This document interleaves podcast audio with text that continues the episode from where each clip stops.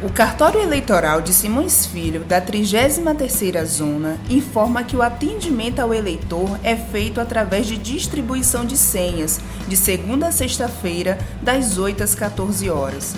Aqueles que desejam fazer o alistamento eleitoral, transferência do local de votação, revisão de dados e quitação devem procurar o cartório até o dia 4 de maio para ser atendido, é preciso levar um documento oficial com foto e comprovante de residência. A segurança das eleições passa pelas suas mãos.